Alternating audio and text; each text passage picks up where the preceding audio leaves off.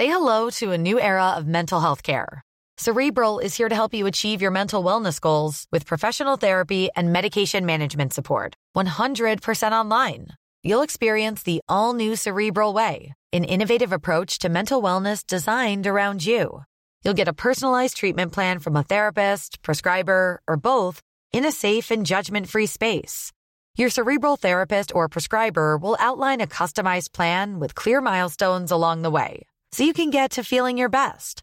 Sign up today at cerebral.com slash podcast and use code ACAST to get 15% off your first month. Offer only valid on monthly plans. Other exclusions may apply. Offer ends April 30th. See site for details. Ready to pop the question? The jewelers at BlueNile.com have got sparkle down to a science with beautiful lab grown diamonds worthy of your most brilliant moments. Their lab grown diamonds are independently graded and guaranteed identical to natural diamonds, and they're ready to ship to your door. Go to Bluenile.com and use promo code LISTEN to get $50 off your purchase of $500 or more. That's code LISTEN at Bluenile.com for $50 off. Bluenile.com code LISTEN.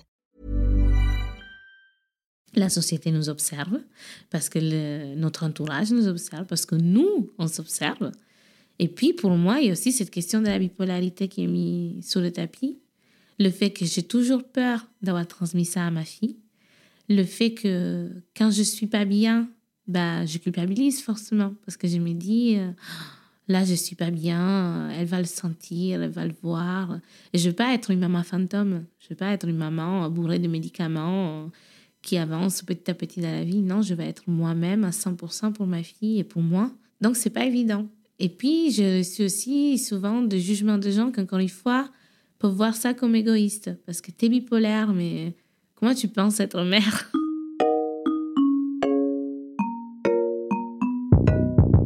Je suis Tsipora et vous écoutez Tant que je serai noire, le podcast qui tente de répondre à la question Tant que je serai noire, serai-je mère? Ici, vous trouverez des témoignages de femmes qui nous parlent de désir ou non-désir d'enfant et toutes les thématiques qui gravitent autour. Alors, avant de commencer, petit message pour celles et ceux qui souhaitent nous donner de la force. Vous pouvez liker, commenter et partager autour de vous, notamment sur Instagram, en story, et je repartagerai. Enfin, vous pouvez laisser une pluie d'étoiles sur Apple Podcast. Pour cet épisode, je reçois Bousso. Avec Bousso, nous avons parlé de maternité et bipolarité. Nous avons parlé de la découverte de sa bipolarité, des circonstances dans lesquelles elle a été enceinte, de la découverte de sa nouvelle relation de mère avec sa fille et surtout de l'équilibre que cette relation lui a apporté. Ce fut une très belle rencontre, pleine de conseils, de rires et de bienveillance. Bonne écoute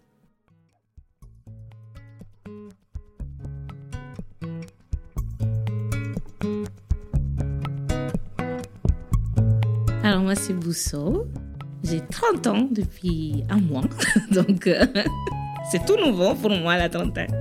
Je suis italienne, je suis maman d'une petite fille et je suis bipolaire. Et je tiens à le dire parce que c'est important. Voilà, ça fait partie de ma vie, ça fait partie de qui je suis. Et j'en ai pas honte. Je vais vous expliquer, eh ben, le trouble bipolaire, c'est euh, un déséquilibre chimique dans, dans, notre cerveau. Donc, en gros, c'est les neurones qui communiquent pas bien entre eux. Donc, euh, en gros, il n'y a, a pas de communication qui marche entre les neurones. Donc, c'est vraiment quelque chose de chimique qui est en dehors de notre volonté et euh, ça entraîne un trouble de l'humeur. C'est un trouble de l'humeur, le, le, trouble bipolaire. Donc, ça entraîne des cycles dépressifs et des cycles maniaques. Donc, des cycles dépressifs qui peuvent être très violents, donc euh, pendant lesquels bah, on arrive à rien faire ou on arrive euh, même à, à, penser à mettre fin à ce jour. Voilà, donc c'est une réalité, je pense que c'est important de le dire. Et des cycles maniaques où au contraire, la vie est magnifique, c'est un musical, euh, voilà, il y a des couleurs partout, euh, tout est plus brillant, plus bruyant, la vie est trop belle, toi, tu es trop belle, tu peux tout faire, tu peux ne pas dormir pendant cinq jours, tout va bien, tu peux manger, ne rien manger, tout va bien, tu te penses comme si tu étais, je sais pas, Jennifer Lopez, mais t'as pas du tout ni son corps, ni ses finances. voilà, donc c'est vraiment deux extrêmes. Et puis, bah, c'est très difficile à, vivre hein, parce que c'est épuisant. Voilà, c'est vraiment épuisant. Et que si on n'a pas le bon traitement avec euh, les bons professionnels, je le dis vraiment, là, haut et fort, il faut être accompagné parce que toute seule, on s'en sort pas. Si tu n'es pas bien accompagné, tu peux pas y arriver. Voilà, c'est vraiment très important. Maintenant, moi, j'ai un traitement et ça se passe très bien. J'ai une, professionnelle qui est racisée et qui compte beaucoup, vraiment. Elle comprend beaucoup de choses que d'autres professionnels n'ont pas pu comprendre avant. Et ça change tout. Ma vie est équilibrée maintenant. J'ai un métier, j'ai une vie de famille, j'ai une vie de femme épanouie. C'est important de dire que je ne l'ai pas fait toute seule. Voilà. Maladie mentale chronique, les troubles bipolaires touchent entre 1 et 2,5% de la population, soit entre 650 000 et 1 650 000 personnes en France. Ils apparaissent majoritairement entre 15 et 25 ans et persistent toute la vie. L'OMS les place au sixième rang mondial des handicaps, les malades présentant une espérance de vie réduite de 10 ans en moyenne par rapport à la population générale. Pour moi, ça a été un vrai parcours. Je savais qu'il y avait quelque chose qui n'allait pas depuis toujours parce que les crises ont commencé très tôt. J'étais jeune, je devais avoir 13-14 ans. Euh, ça a commencé par des troubles alimentaires qui ont été aussi euh, accompagnés par le comportement de ma famille. Je n'ai pas un bon rapport avec ma famille. maintenant, maintenant, ça va beaucoup mieux. Mais pendant des années, ça a été... Bah, J'étais élevée dans la violence psychologique et physique, dans beaucoup d'amour toxique mais je suis sûre que c'était de l'amour, mais c'était toxique. Voilà, ils l'ont jamais pu exprimer autrement. La bienveillance n'était pas du tout présente.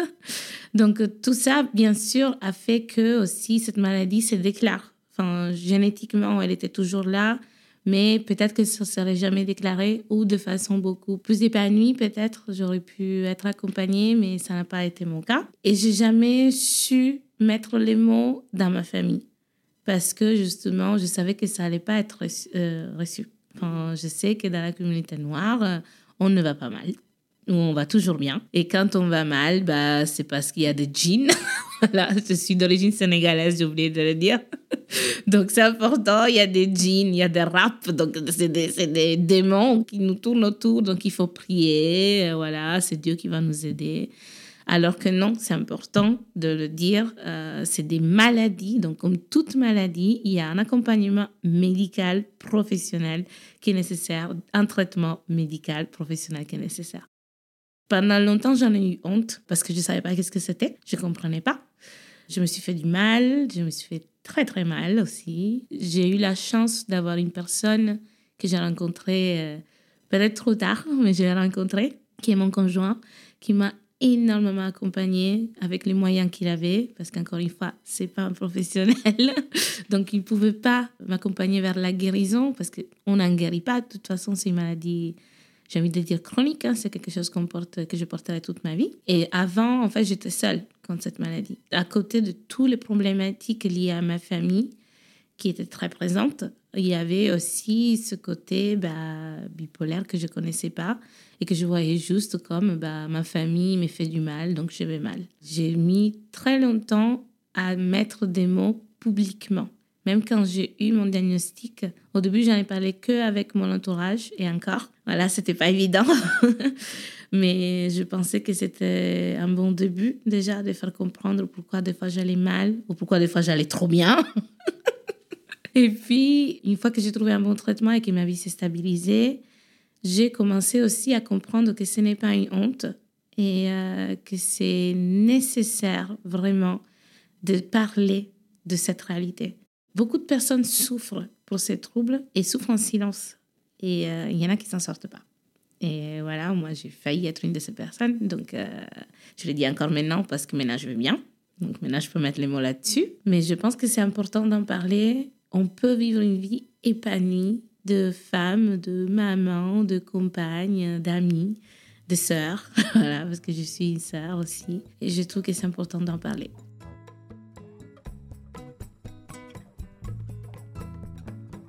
Moi, c'est quelque chose qui m'enrage vraiment parce que dans les médias, on parle beaucoup de bipolarité, mais je trouve qu'on en parle très mal. On parle juste du négatif de l'extrême, parce que voilà, on parlait de Scam tout à l'heure, qui est une super série qui a abordé des sujets très controversés et souvent tabous. Mais quand ils sont arrivés à la bipolarité, voilà, c'est un personnage qui est dans l'extrême tout le temps, qui se met en danger, qui met en danger les autres. Bien sûr, c'est une partie de la réalité, mais c'est une toute infime partie de ce qui est la bipolarité.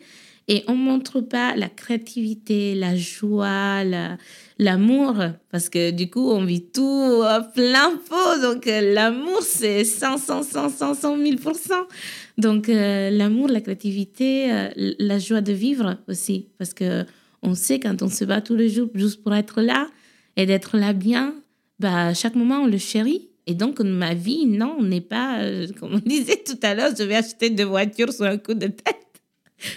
Parce que qui a l'argent pour acheter des voitures sous un coup de tête Je vais faire du shopping, ça c'est sûr. Je vais faire beaucoup de shopping, mais bon, ça reste quand même logique. Hein voilà. C'est des moments qui sont particuliers, mais c'est des moments à passer. Et puis, une fois qu'on est accompagné, on sait qu'est-ce qui se passe et on se sent moins seul. Et euh, ça change tout. Donc, je pense que les médias, il faudrait vraiment qu'ils...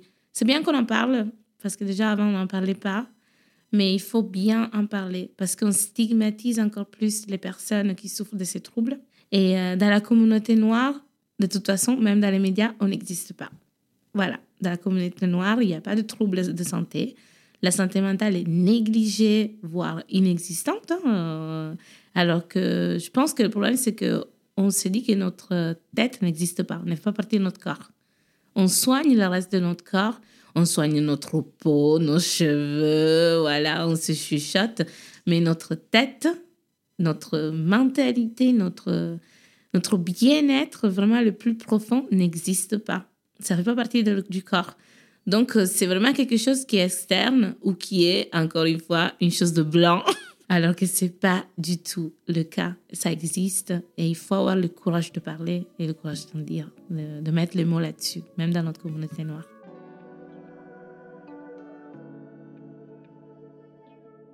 Donc j'y réfléchis, en réalité j'y réfléchis tout le temps parce que bah, je suis maman et ma fille ne va pas disparaître. Donc elle est tout le temps là. Alors moi, il faut savoir que je viens d'une grande famille, d'une grande fratrie, on est quatre. Enfin, grande, il y en a plus grande, mais pour moi c'est déjà pas mal. Je suis la plus grande. On a 15 ans de différence entre la première, donc moi et la dernière. J'ai deux frères entre moi et ma soeur. J'étais toujours la petite maman. Voilà, j'ai toujours eu ce rôle, euh, pas forcément dans le positif, encore une fois. C'était euh, plus de responsabilités qu'un enfant ne devrait pas avoir. Donc, pendant longtemps, en réalité, je me suis dit, je ne sais pas si je veux des enfants parce que j'ai déjà élevé les sept des autres, ceux de mes parents. Mais malgré tout, il y avait toujours une petite voix qui disait, euh, mais voilà, mais ça serait bien quand même.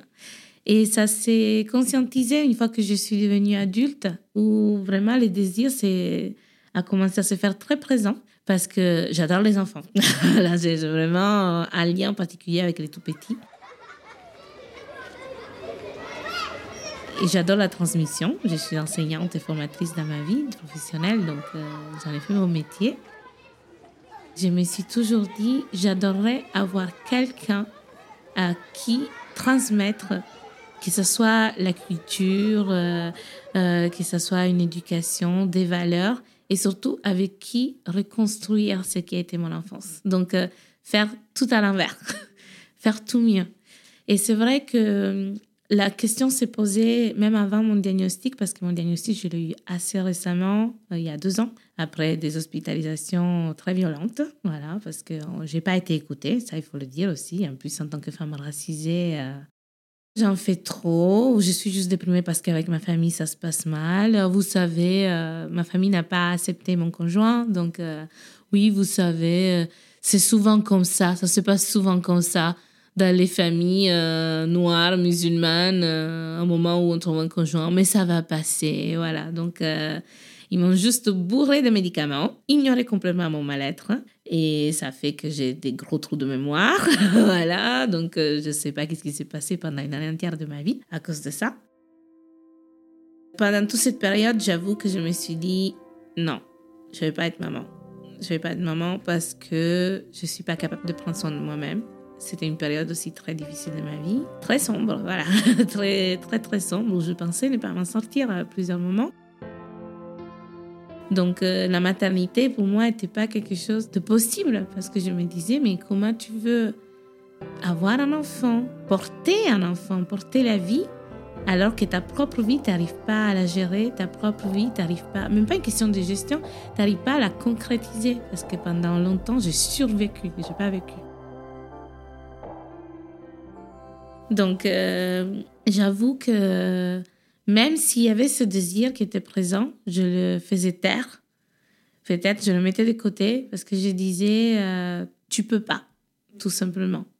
Et quand j'ai eu le diagnostic, la vie est bien faite. C'est la même année où je suis tombée enceinte.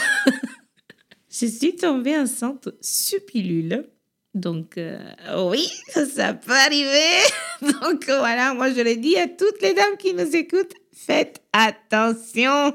Parce que euh, la pilule, en fait, il faut savoir qu'il y a un pourcentage de possibilités que ça marche pas lorsqu'il y a d'autres traitements qui vient influencer, dont les antibiotiques. Hein. donc euh, voilà, donc t'as pas besoin d'avoir quelque chose de très puissant. Mais dans mon cas, par exemple, j'avais eu différents traitements. Euh, c'était les débuts de mon diagnostic.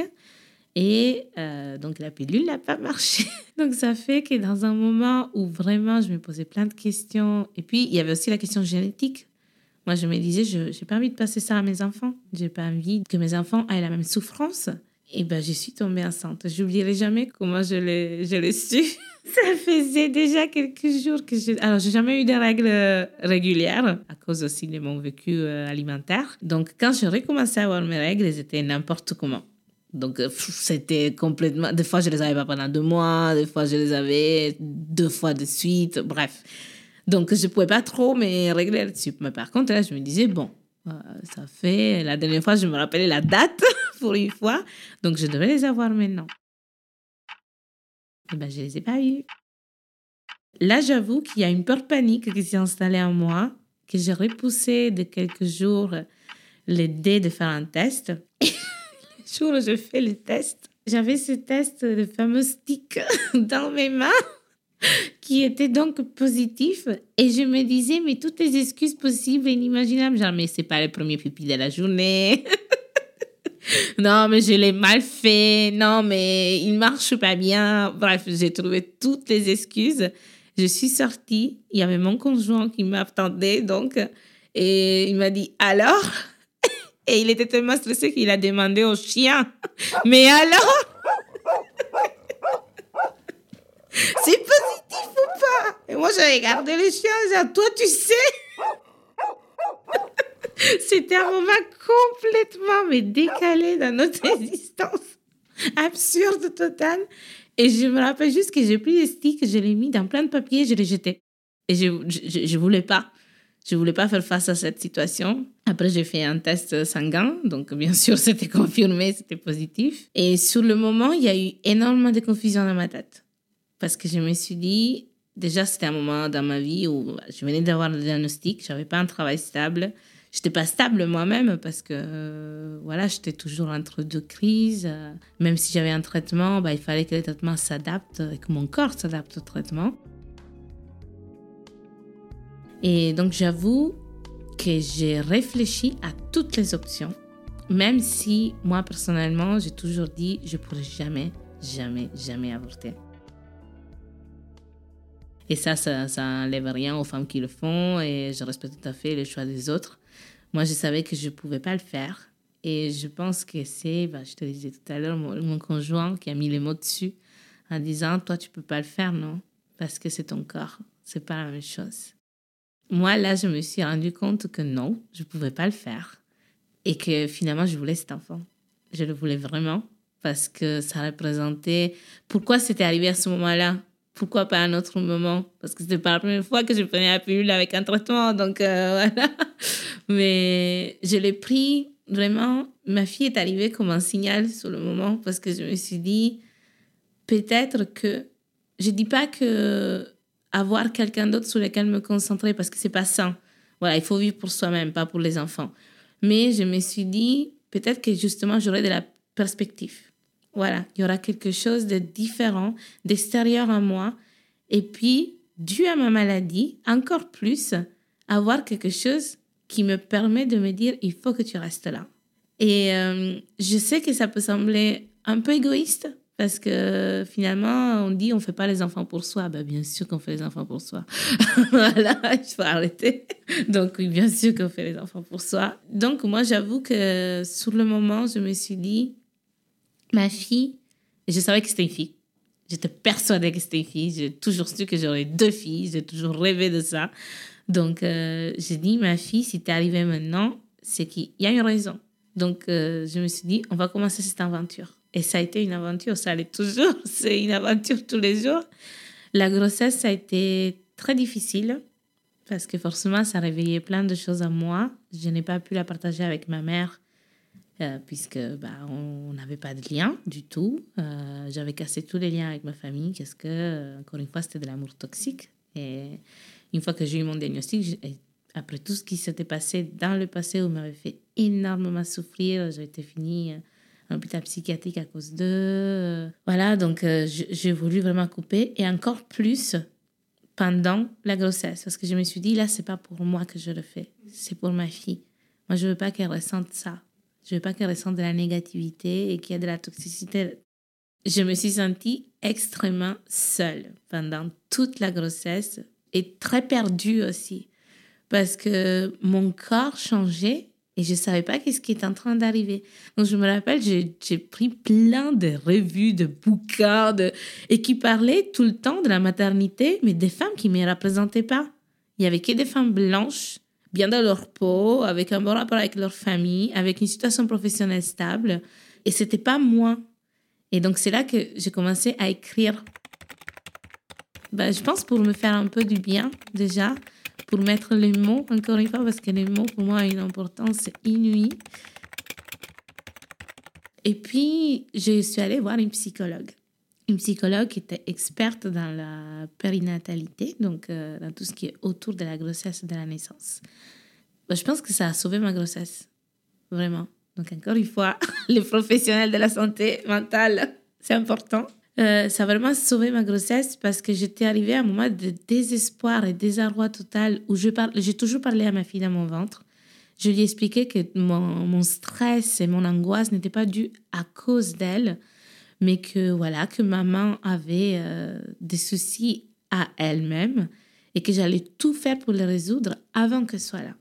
Et donc c'est pour ça que j'ai voulu parler avec cette psychologue qui m'a énormément accompagnée qui m'a accompagnée surtout à vivre mes émotions parce que moi j'avais euh, la tendance à les refuler. Et euh, pendant la grossesse, j'étais sans traitement.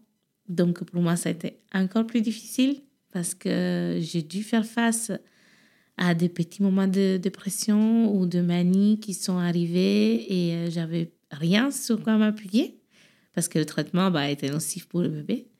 Donc je pense que déjà là, ça a été mon premier choix de mère je fais un sacrifice pour mon enfant. Parce que je sais que ça va être dur. je sais que ça va être très difficile.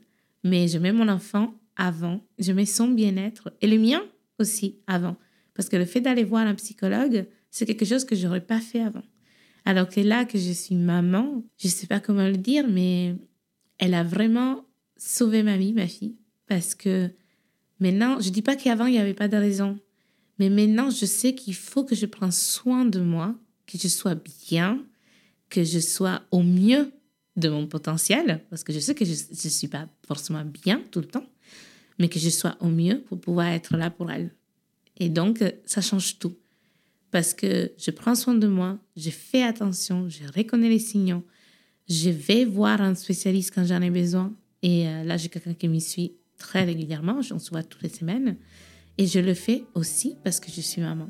Et parce qu'en tant que maman, j'ai une responsabilité d'être bien et d'être présente pour ma fille.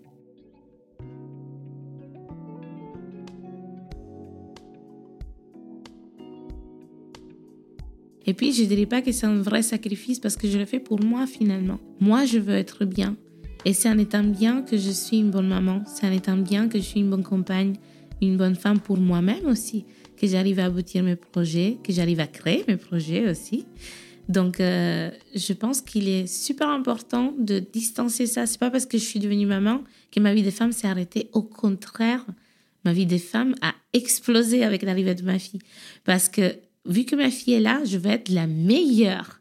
Je vais être la meilleure femme possible pour moi, parce que c'est comme ça que je lui montrerai comment on peut être une femme épanouie, en l'étant moi-même.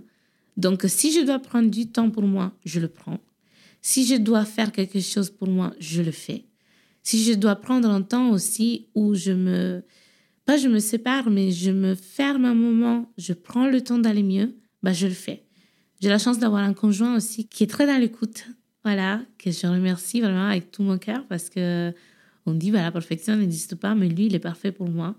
Et grâce à la relation qu'on a construite, parce qu'on en a passé de moments compliqués, je pense que franchement, là, je ne sais pas qu'est-ce qu'il faut qu'il arrive pour qu'on se quitte. Quoi. Voilà. Donc, il a été là pendant toutes les étapes de mon diagnostic. Avant mon diagnostic, où je sais que j'ai pu lui faire du mal aussi, parce que quand on est au plus bas, on n'est pas forcément très lucide, et on n'est pas forcément très juste avec notre entourage. Mais tout ça pour dire que non, moi, la maternité m'a libérée. Et puis, de devenir mère, ça m'a libérée du poids d'être fille. Donc, euh, j'ai conscientisé le fait qu'être fille, pour moi, de mes parents, malheureusement, était quelque chose de négatif, était quelque chose de toxique, était quelque chose qui m'a fait du mal. Et que maintenant que je suis mère, bah, je comprends pas. voilà. Tout le temps, on me disait, tu verras quand tu auras tes enfants. Bah, non. Maintenant que j'ai mon enfant, je comprends pas. Je ne comprends pas comment on peut avoir de la violence physique, psychologique, comment on peut avoir certains mots, comment on peut rejeter son enfant tout simplement parce qu'il fait des choix qui ne nous correspondent pas. Enfin, moi, je dis toujours, ma fille fera ce qu'elle veut. C'est qu'elle veut, elle sera la femme qu'elle voudra et euh, avec qui elle le voudra. Et je pense que c'est, c'est ça qui m'a donné la force, vraiment. C'est de me dire, maintenant, tu peux être qui tu es parce que tu as quelqu'un à qui le démontrer en plus. Il y a quelqu'un qui t'attend là-dessus. Et je le fais. J'essaye vraiment de faire tout mon possible pour être au mieux. Mes projets, je les reprends en main. Je prends le temps qu'il me faut. Je prends soin de moi, de ma santé mentale. Et je fais tout ce qu'il faut pour être bien dans mon corps de femme. Parce que c'est pas évident. c'est pas évident, surtout en tant que maman. Voilà. Moi, je parlais de la grossesse, mais l'accouchement n'a pas été facile non plus. Et puis, l'après-accouchement n'a pas été facile. Parce qu'au niveau hormonal, il y avait ce bain d'hormones. Donc, euh, j'ai continué à ne pas prendre de, traitement parce que j'ai voulu allaiter. Donc, euh, il y avait toujours, euh, bah, la bipolarité est toujours présente, sauf qu'elle était baignée dans les hormones. Donc, peut-être, ça a été plus facile, ce côté-là. Mais par contre, le côté devenir maman, mais qu'est-ce que c'est dur. Qu'est-ce que c'est dur, mon Dieu. Qu'est-ce que c'est difficile. Tu es responsable d'un autre être humain. Et puis, enfin, tu dois continuer à être la même femme qu'avant parce que la société s'attend à ce que tu reviens, tout revient à la normale. Et comme ça, illico, t'as accouché, hop, bah c'est très bien. Maintenant, tu retournes au travail dans deux mois, ton corps, il revient tout de suite comme il était. Voilà, tac, tac, tac, directement. Alors que non, enfin, il faut prendre le temps, il faut préparer les femmes. Moi, c'est ça que je comprends pas. Comment on nous parle de la grossesse, on nous parle de l'accouchement, et après, on n'existe plus. Il y a que la maman. Et la maman, c'est l'allaitement, les couches, euh, euh, le bébé, être présent pour le bébé. Mais toi, femme, t'es où là-dedans? Ça, c'est quelque chose qui m'a énormément frappée parce que j'étais pas prête. Enfin, pour moi, ça a été. J'ai eu un rapport très fusionnel avec ma fille au début, dû aussi à l'allaitement, bien évidemment, voilà. Mais je voulais tout le temps l'avoir sur moi, devant moi, donc je n'ai pas osé la porter derrière. Ah non, sous le dos, c'était juste inconcevable. Enfin, c'était. Il fallait que je la voie, il fallait que je l'aie sur moi. Parce qu'en fait, je pense dans ma tête, il fallait que je l'ai sous les yeux pour me rappeler que j'étais maman. enfin, je suis mère de cet enfant. Mon enfant est là. Parce que c'est, pas évident, hein, pas dans neuf mois, l'enfant n'est pas là. On, on l'imagine, on le construit. Je l'avais dans mon ventre, je la sentais bouger. Mais c'est pas la même chose quand elle est là, présente, tout le temps. Et c'est un être qui a besoin constamment de toi Sauf que toi aussi, tu as besoin de quelque chose. Toi aussi, tu as besoin d'être épaulé, d'être accompagné, d'être écouté, d'exister en tant que femme au-delà que mère. Et je trouve ça inconcevable qu'on ne prépare pas les femmes à ça. Au fait que pendant quelques mois, bah, il va falloir, je dis pas se sacrifier, s'oublier, mais il va falloir peut-être le faire pour pouvoir euh, après se retrouver. Mais au début, c'est très dur. Malgré le fait que j'adore être maman, j'adore, j'adore être mère, j'adore, euh, j'adore pouvoir euh, être avec elle, pouvoir échanger, la voir grandir. Mais malgré tout ça, bah, c'est dur, quoi. C'est dur parce qu'il faut toujours se remettre en question.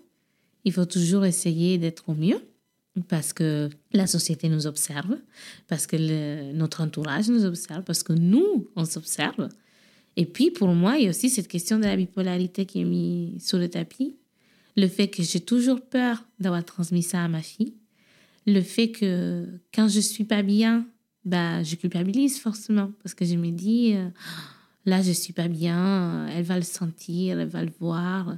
Et je veux pas être une maman fantôme. Je veux pas être une maman bourrée de médicaments qui avance petit à petit dans la vie. Non, je veux être moi-même à 100% pour ma fille et pour moi. Donc, c'est pas évident. Et puis, je suis aussi souvent de jugements de gens qui, encore une fois, peuvent voir ça comme égoïste. Parce que tu es bipolaire, mais comment tu penses être mère? Comment tu penses pouvoir être une bonne mère? Alors que non, enfin, moi, je l'ai dit, je suis une bonne mère. Je sais que je suis la bonne mère pour ma fille, en tout cas. Je sais que je suis au mieux pour elle. Et c'est pas parce que je suis bipolaire que je suis folle. Voilà, que j'ai pas de contrôle sur ma vie, qu'il n'y a rien qui se passe comme il faut, que je suis en crise permanente. Justement, je fais tout pour éviter ça. Et je fais tout pour être au mieux pour elle. Donc, euh, non, être bipolaire, ça ne veut pas dire ne pas avoir une vie épanouie et ne pas pouvoir être mère. Et puis moi, j'adore. j'adore être maman. En ce moment, je, ben, je kiffe ça.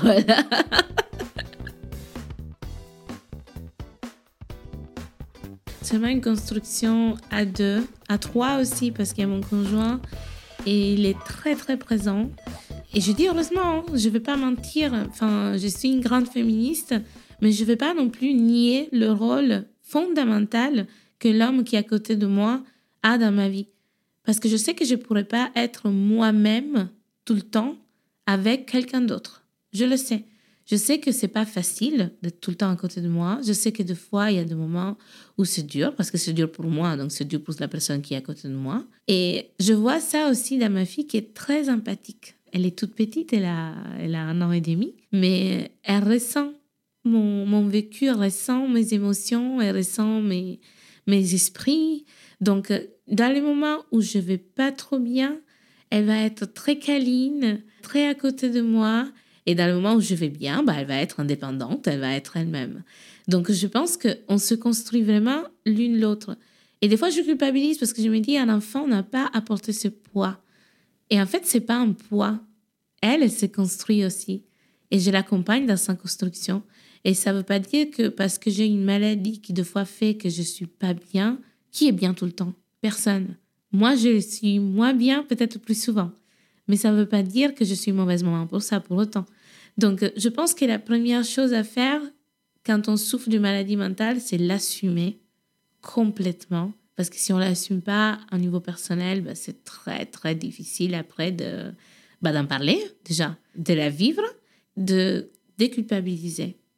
Parce que c'est pas ta faute. c'est comme ça. Voilà, c'est quelque chose de purement scientifique. Donc, c'est au-delà de tout contrôle. Et moi, du coup, maintenant, quand je sais que ça va pas, ben, j'accueille ces sentiments.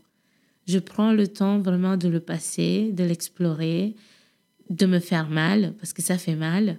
Et puis, ça ne veut pas dire que pendant ce temps, j'arrête d'être mère. Parce que ma fille, comme je dis tout à l'heure, elle ne va pas disparaître. elle est toujours là. Et ça va. C'est bien comme ça. Voilà, elle a une maman un peu particulière, mais c'est pas grave. Qu'est-ce que ça change? L'amour est là. L'attention, elle est là, l'accompagnement, elle est là, la bienveillance est là. Donc, au contraire, moi, j'essaye vraiment, encore une fois, de me construire pour être la meilleure version de moi-même. Et ça me fait du bien. Ça fait du bien à ma fille, ça fait du bien à mon conjoint, ça fait du bien à ma famille. Donc, où est le problème? Il n'y a pas du tout de souci. Donc, je pense que c'est, fondamental vraiment de prendre soin de soi. Moi, c'est ce que je dis tout le temps. Enfin, dans ma vie, à cause de ma maladie, j'ai eu beaucoup de moments durs, mais je pense que c'est des moments durs qui pourraient arriver à n'importe qui. Voilà, j'ai fait un burn-out parce que je travaillais dans l'humanitaire et dans l'humanitaire, bah, on t'use. voilà, on est utilisé jusqu'au bout, jusqu'à ce que le réservoir soit fini. Donc, euh, forcément, à un moment, tu craques. Mais ça, c'est pas parce que je suis bipolaire. C'est parce que j'ai craqué. Voilà, et n'importe qui d'autre aurait craqué. Ma famille, la violence qu'il y a eu, n'importe qui d'autre aurait réagi comme ça. Enfin, le fait qu'ils acceptent pas l'homme que j'aime, qui me renie, qui me parle mal, qui me pousse au bout, bah qui aurait été bien là-dedans? C'est pas parce que je suis bipolaire que je vis les choses forcément plus plus plus. Bien sûr, il y a des côtés où c'est comme ça. Il y a des côtés où ma sensibilité est peut-être plus touchée, plus à fleur de peau, mais il y a tout simplement des moments où je suis comme les autres. J'ai des sentiments, je les exprime et ça veut pas dire qu'on est fou tout simplement parce qu'on prend le temps d'aller bien ou le temps d'aller mal aussi. Parce qu'il faut prendre le temps d'aller mal. On ne peut pas aller bien tout le temps. C'est pas possible. Et je pense que qui veut vivre comme ça, à 100 à l'heure, à être toujours dans le positif, à aller toujours bien, un moment, va se casser la gueule. tout simplement. Parce qu'on n'est pas fait pour aller bien tout le temps. Je pense qu'il y a un moment où il faut juste se dire, bon, il y a quelque chose qui va pas, je le vis, je vois où ça me mène. Et quand je vois que ça devient dangereux, je me fais aider. Mais c'est surtout ça, c'est faire aider. Parce que tout seul, on va nulle part. Et bien sûr, c'est bien d'avoir de la famille, c'est bien d'avoir des amis, mais ils sont pas armés pour nous accompagner. Quand on se casse une jambe, on va pas dire, bah, je vois qu'est-ce que ça fait? J'attends, ça va passer. Non, la tête, ça fait partie de notre corps. Et c'est même, j'ai envie de dire, c'est ce qui guide le corps. Donc, si on s'en occupe pas, mais comment vous voulez que votre corps marche? Donc, moi, franchement, enfin, en tant que femme noire, je le dis vraiment très souvent, prends soin de toi. Prends le temps d'aller bien. Prends le temps d'aller mal et fais-toi aider. C'est pas une faute. C'est pas grave. On peut pas être Wonder Woman tout le temps.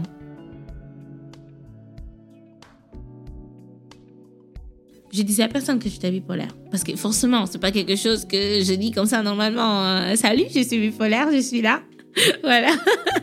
Mais je pense que maintenant, si j'arrive à le dire, même aux personnes que je connais pas, justement, c'est parce que c'est important. Ça fait partie de moi. Ça fera toujours partie de moi. Et c'est pas grave, en fait. J'ai appris à dire ça. J'ai appris à dire c'est pas grave. Et ces trois mots, ça a changé tout, en fait. Enfin, j'existe. Et j'ai le droit d'exister. Et j'ai le droit d'exister avec toute mon histoire, avec tout mon bagage, avec toutes mes imperfections. Et moi, je n'ai pas envie de dire qu'être bipolaire, c'est une imperfection, parce que des fois, c'est un handicap. Je ne vais pas mentir, c'est difficile. Il y a des jours où, où juste se réveiller et dire, bon, je vais passer cette journée, c'est un combat. Mais je le fais et je vais pas mentir, je le fais parce qu'il y a ma fille aussi. Je le fais parce que, des fois, même juste se lever le matin, descendre de son lit, c'est difficile. Mais de se dire, je vais faire, je vais aller voir ma fille, je vais lui faire un câlin, je vais me nourrir de cet amour. Et je vais lui renvoyer mon amour. Et cet amour ne veut pas être toxique. Ça va être quelque chose fait juste de bienveillance. Et du fait qu'encore une fois, sa maman, en ce moment, ne va pas forcément très bien. Mais c'est pas grave. Ça arrive à toutes les mamans. Il n'existe pas la maman qui va bien tout le temps. Et si elle existe, elle ment.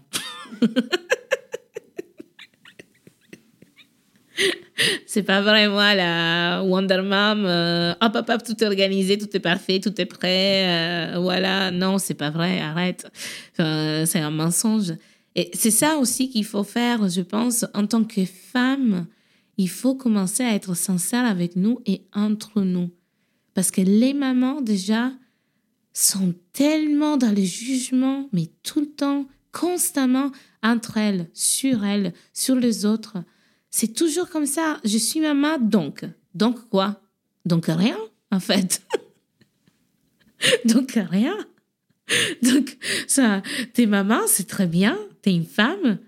T'es plein d'autres choses. C'est juste une partie de toi et tu peux la vivre au maximum, mais comme tu peux la vivre au minimum, et c'est pas grave. Il n'y a pas quelqu'un qui te dit comment il faut faire. Il n'y a pas un dogme qui dit la maman parfaite est comme ça. Et je répète, celles qui le disent, c'est faux.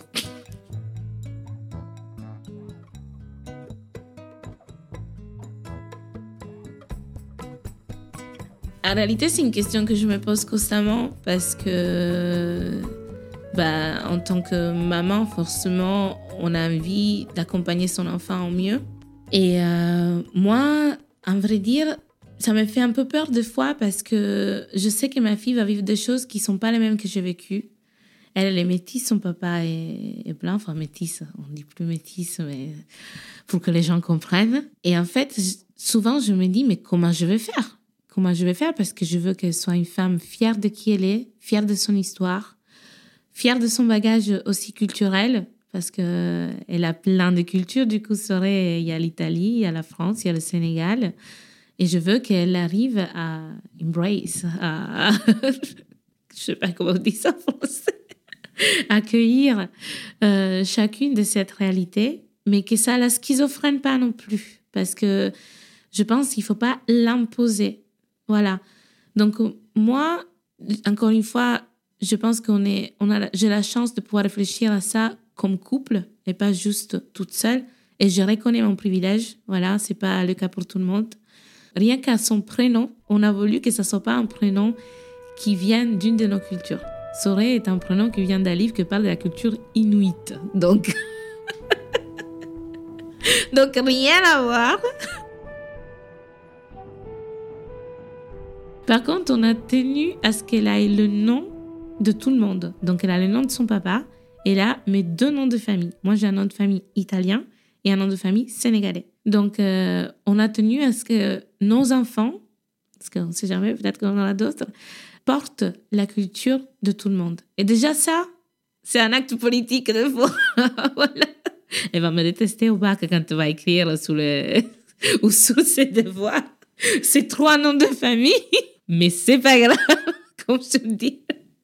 Après, par rapport à son éducation, moi, j'essaie vraiment de prendre tout le contraire de, ce que moi j'ai vécu. Alors, bien évidemment, il n'y avait pas que du négatif, mais forcément, comme on dit, on se rappelle que de ce qui nous a fait du mal. Donc, c'est vrai que moi, j'essaie vraiment d'être beaucoup de la communication avec elle, même si elle est toute petite, parce qu'elle comprend. Donc, de lui dire euh, qu'elle ne soit pas dans l'apparence. Donc, les compliments qu'on fait toujours aux, petites filles, ah, t'es belle, ah, t'es belle. Elle est belle, ma fille, bien sûr qu'elle est belle. C'est la plus belle du tout. Voilà. Je ne sais même pas pourquoi on me le dit, franchement. Mais bon, euh, je lui dis d'autres choses. Elle n'est pas que belle. Je dis, t'es créative, t'es gentille. Et pas gentille dans le sens d'être soumise, mais juste, t'es gentille envers les autres. Voilà, t'es empathique, t'es joyeuse. Autre chose que l'apparence. Je veux pas que ma fille s'identifie à son corps.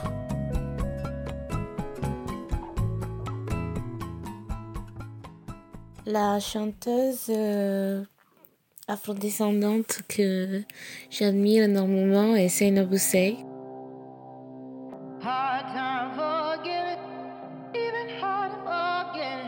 N'importe quelle chanson de Seyna Boussey, vraiment. Euh, je trouve que elle donne un message de force, d'indépendance,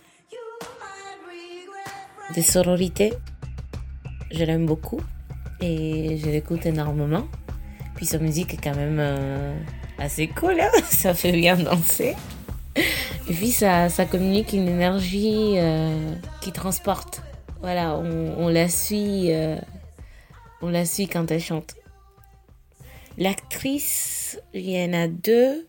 la première c'est Halima Gadji, c'est l'actrice qui interprète Mariama Ba dans Maîtresse d'un homme marié, la série sénégalaise. Moi, je sais que c'est souvent Jalika ou les autres qui sont admirés. En fait, moi, j'admire son courage.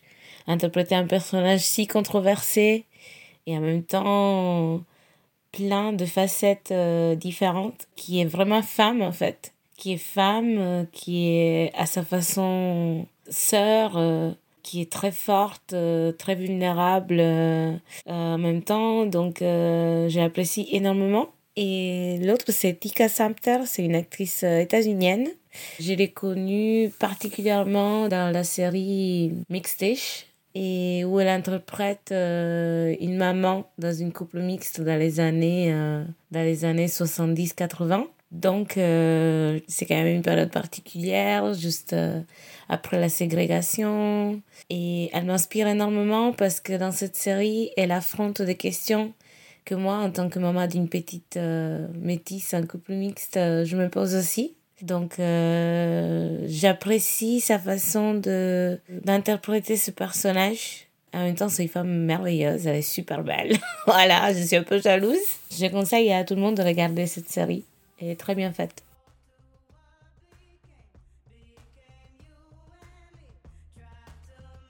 Tant que je serai noire, je serai vrai. Voilà, je chercherai la vérité.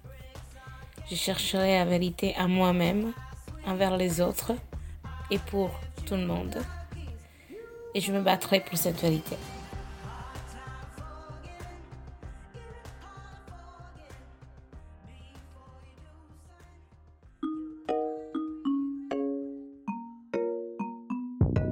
Merci à Bousso pour cet épisode.